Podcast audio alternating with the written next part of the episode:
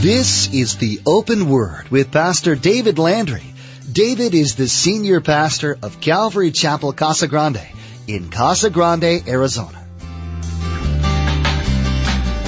You still have a journey to walk. And I don't know about you, but none of us, really and truly, none of us have any idea how long that journey is. You might think that, yeah, well, I'm old, I know my journey isn't long. But you know what? Some that are young, their journey isn't long either. That's the unfortunate reality of the frailty of this flesh. None of us know how long the journey is. That's why we're called to live our lives with joy inexpressible, knowing and understanding the greatness of the reward that's awaiting for us. In today's message, we'll be reminded that life is only a vapor. We're here today and gone tomorrow. Understand that no one is promised their next breath. All we have is right now. As believers in the God of the Bible, we're to live our lives for Him. So take advantage of the time you're given. Take hold of the opportunities presented to you. Be bold. Step out in faith. Share the gospel. Be the hands and feet of God. Hear His voice and walk in obedience to it. Let's join Pastor David in the book of Exodus, chapter 32, verse 1, with the conclusion of our message entitled A Merciful Detour you remember the story in the book of Exodus. Moses standing before the people. He had been up on the mountain. God had called him up to the mountain. God gave him the Ten Commandments, and he had come down. And as he was coming down the mountain, he could hear the people. And as he got down a little bit closer, he realized, you know what? Uh, what's going on here is not right. Because the children of Israel, while they were waiting for Moses, they decided to switch totally and start this whole pagan worship of this golden calf. And you remember the story. Aaron, Moses goes to Aaron, hey, what's going on here? Aaron said, you know, I don't know. They just kind of gave me all their gold. I threw it in the fire. Out jumps his golden calf. And now they're all worshiping. I don't know what happened. No, Aaron, you're just as guilty. You're the one that fashioned it. And so what did Moses do with the Ten Commandments? He threw them down. He broke them. And at that point in time, God was completely justified to wipe out all of Israel.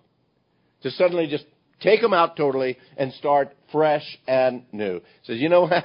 I've been dealing with you guys long enough. Took you out of Egypt. You've done nothing but mumble and complain the whole time. Now you're going into pagan worship. We're done. We're going to start all over. But God. But God, because again, of the greatness of his mercy, the extent of his long suffering and patience toward us.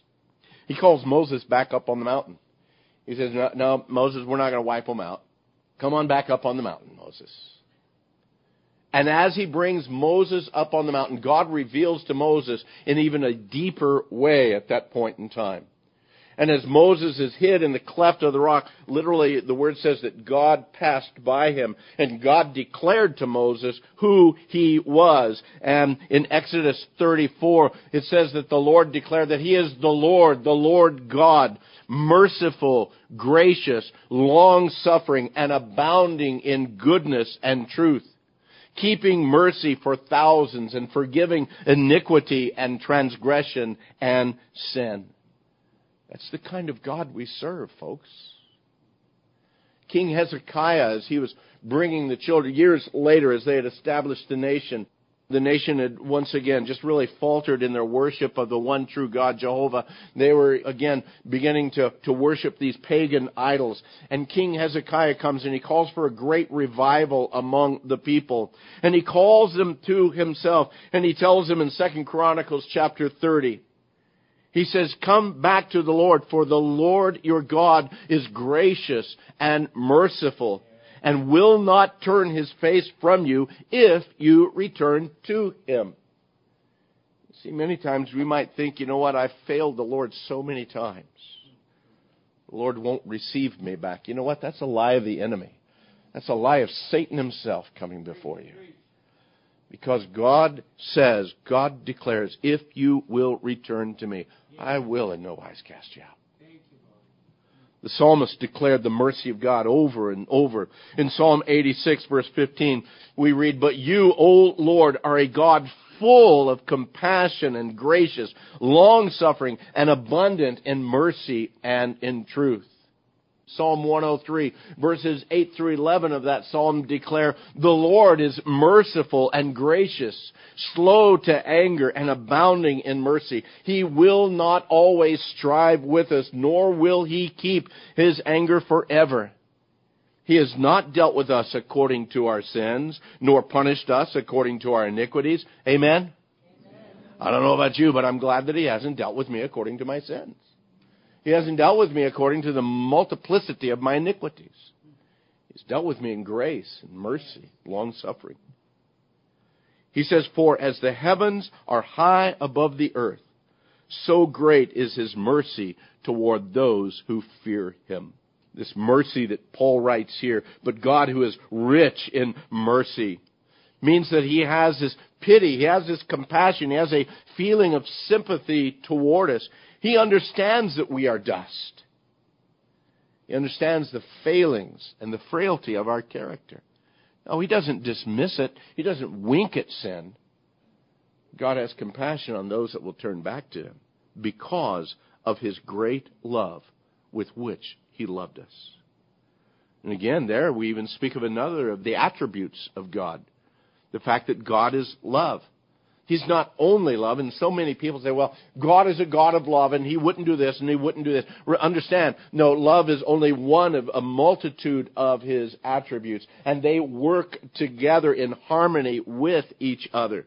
Love works in conjunction with all of these other attributes. And Paul isn't satisfied simply to say that it was the love of God. No, he speaks and writes about the great love of God. That word great speaks in reference to the amount and the intensity of his love. It's abundant in every respect. It speaks to us of the extent and the ability of that love. The fact that it excels in all aspects in our lives. That's the great love of God working in our behalf. Is describing what many of you know and you've heard of as the agape love of God. It's a great Greek word and we don't understand it uh, here in our Western English culture.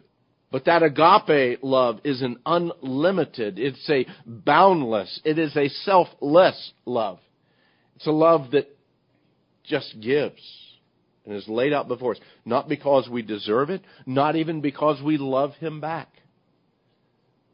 Because as I shared before, even while we were His enemies, His love was there for us, His compassion for us.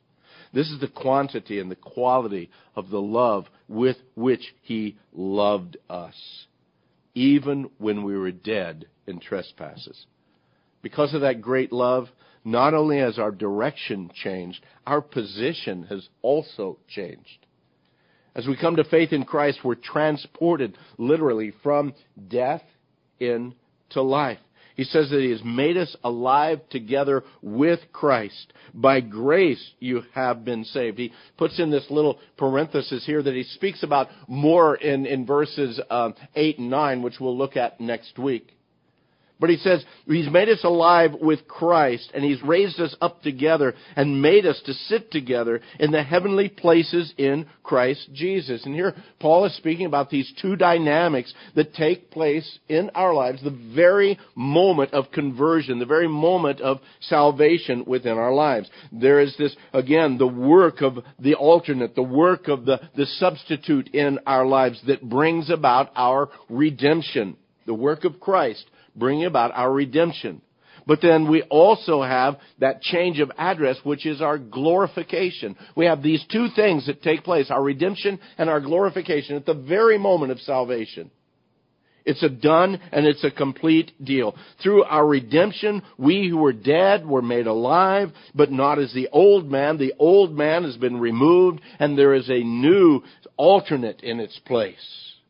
Paul writes in Galatians 2:20, he says, "I've been crucified with Christ. Nevertheless, I live, and yet it's not me who lives, it's Christ who lives in me. And the life that I now live in the flesh, I live by the faith in the Son of God who loved me and gave himself for me." Paul understands, man, it's, it's no longer me. There's an alternate. There's a substitution that's there in 2 Corinthians chapter 5, he says, Therefore, if any man be in Christ, what? He is a new creation. Old things have been passed away, and behold, all things have become new.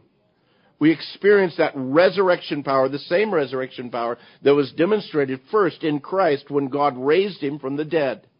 And then we who were dead are now made alive together with Christ. Paul also in 1 Corinthians chapter 15 tells about that deadness being made alive. He writes about, so when this corruptible has put on incorruption, when this mortal has put on immortality, then shall we be brought to pass that saying which is written, death is swallowed up in victory. O death, where is your sting? O Hades, where is your victory? The sting of death is sin, and the strength of sin is the law. But thanks be to God who gives us the victory through our Lord Jesus Christ. I don't know about you. I am looking forward to getting rid of the carcass. This stinky thing that we have to haul around all the time. Now, I'm not looking for a fast way out. Understand that, okay? I'm waiting for his time. It's like the preacher that was preaching about heaven, and he says, How many of you want to go to heaven? And raise your hand. And everybody in the whole congregation raised their hand, except one guy that he saw just sitting in the back. And uh, so he says again, How many, how many of y'all here this morning want to go to heaven? Raise your hand. And everybody raises their hand except that one guy back in the back, and he doesn't raise his hand. So after the service, pastor's kind of worried. So he goes back to old brother Mike and he says, Mike, I noticed you didn't raise your hand when we, when we were talking about going to heaven. Don't you want to go to heaven? He says, well, yeah, pastor, I want to go to heaven, but I thought maybe you were getting a bus load up for this afternoon. so that's not what we're talking about. We're talking about, yes, I, we want to go. We want to see this, this corruptible put on incorruption. We want to see this mortal put on immortality. But in His timing, we understand that. But beloved, heaven ought to be on our mind. We ought, we ought to have that thought. We ought to have that anticipation in our lives. Our glorification next is demonstrated by what Paul says, literally a change of address. He says we're now seated together in the heavenly places in Christ. We're raised up together. We experience the resurrection power when we come alive from the dead, but it's the power of the glorification that we're placed together with Christ in the heavenlies. And it's interesting that Paul speaks of both of these things in the past tense. They've already been completed. So what do we make of that? I don't know about you, but this morning I woke up and it was this same old flesh that was here. I looked outside and guess what? I was still in Casa Grande. now it's it's nice enough, but it sure ain't heaven. But Paul says we are seated in the heavenlies with Christ Jesus. We need to understand that in God's eyes, the process is complete. It is a done deal. We're the ones that are bound by the clock. We're the ones that are bound by the rising and the setting of the sun. God isn't. And so, in his understanding, in his mindset, it is a completed work. Beloved, you are already seated in the heavenlies with Christ Jesus. Your redemption is complete in him. And when the enemy brings fear and doubt, beloved, understand it's not you, it is the work of God in you. It is through the resurrection power of Christ that we are redeemed. It's through the work of glorification that we are already seated in the heavenlies with Christ. On the one hand, we're told to look up because our redemption draweth nigh. But then Paul tells us here, no, because of where we're at, we ought to be able to look down because our redemption is complete. We ought to be able to understand, no, I am complete in Christ. And again, as marvelous as all of this is for us, it truly is for God's glory. All of it's for His glory. We simply become the recipients of His mercy and of His grace. That's why we ought to live our lives in thankfulness and in thanksgiving continually for all that God has done on our behalf. He's redeemed us. He's placed us in the heavenlies with Christ in order that, as verse 7 says, that in the ages to come, He might show the exceeding riches of His grace in His kindness toward us in Christ Jesus. We'll experience the reality of our heavenly position someday. It'll come as the final declaration, as the final proof of that exceeding riches of His grace toward us.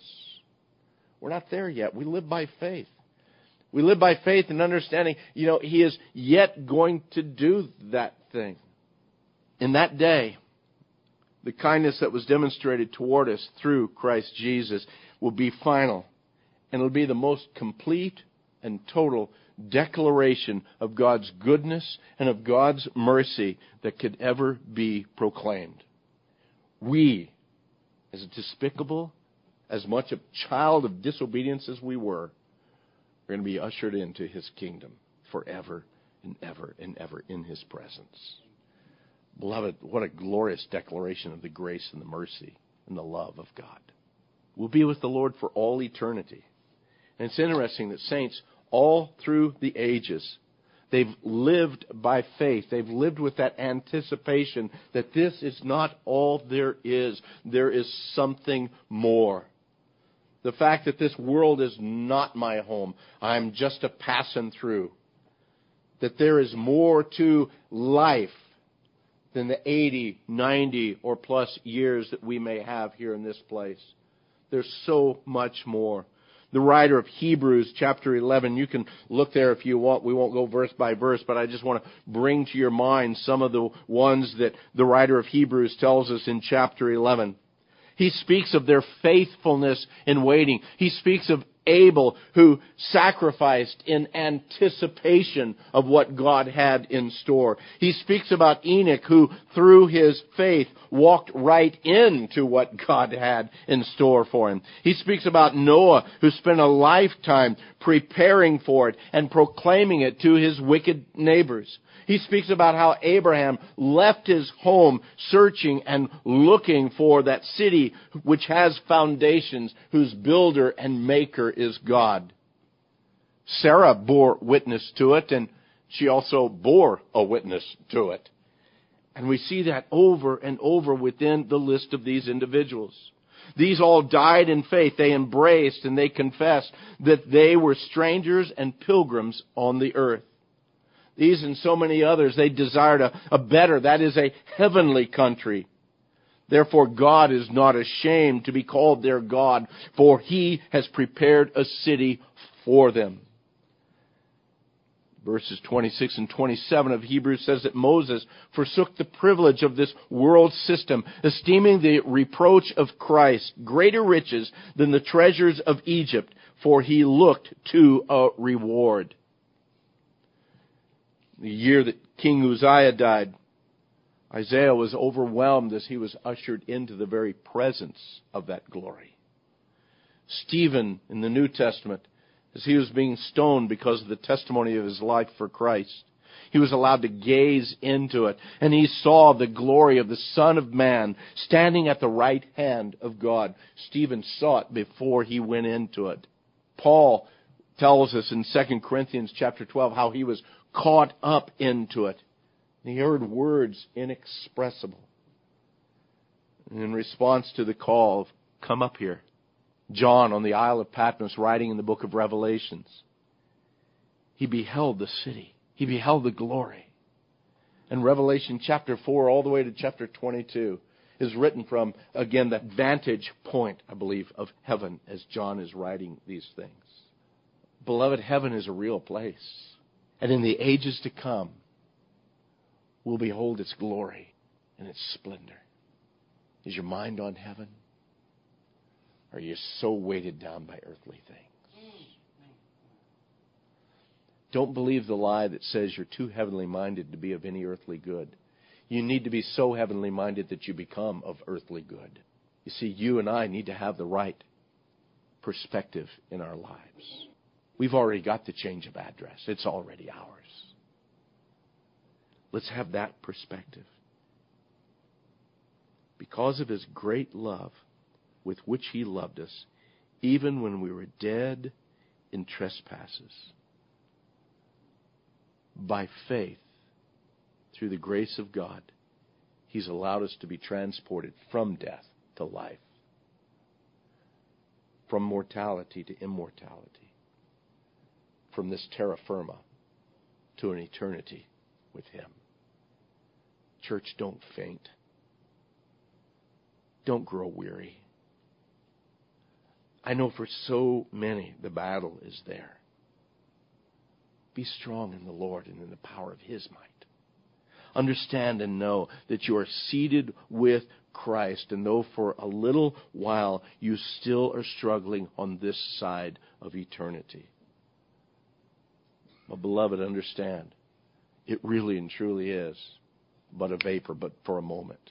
An eternity awaits us. Let me leave you with these words of encouragement. Paul has written so much here in Ephesians in just those few short verses. Peter also speaks of these things. Again, with the power of them. If you have your Bibles, turn to 1 Peter chapter 1. We'll close with this.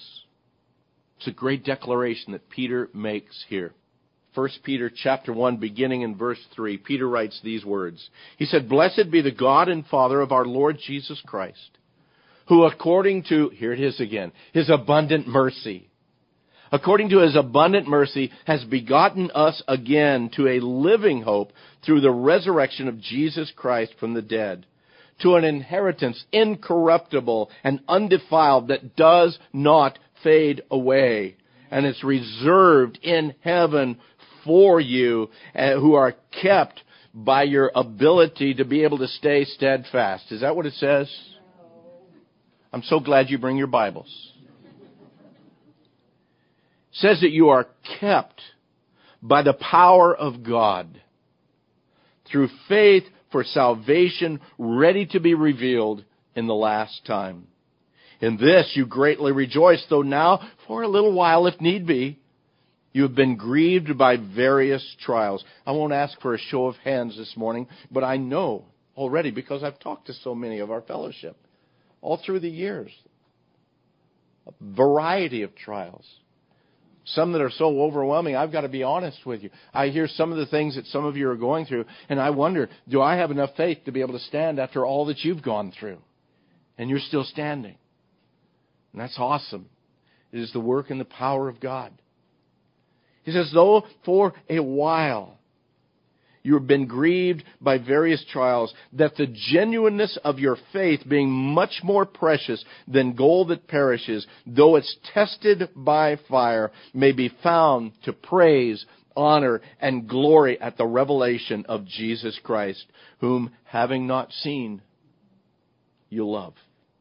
Though now you do not see him, yet believing, you rejoice with joy inexpressible and full of glory, receiving the end of your faith, the salvation of your souls.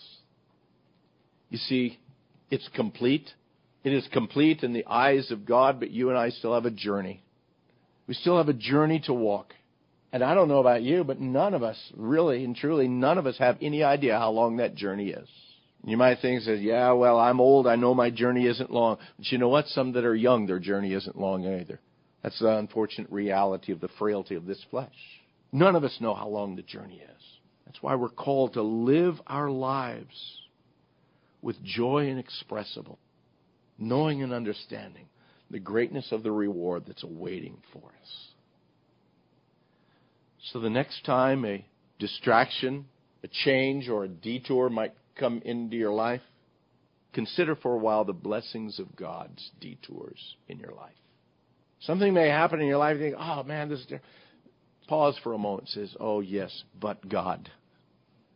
But God has worked in my life a wonderful detour.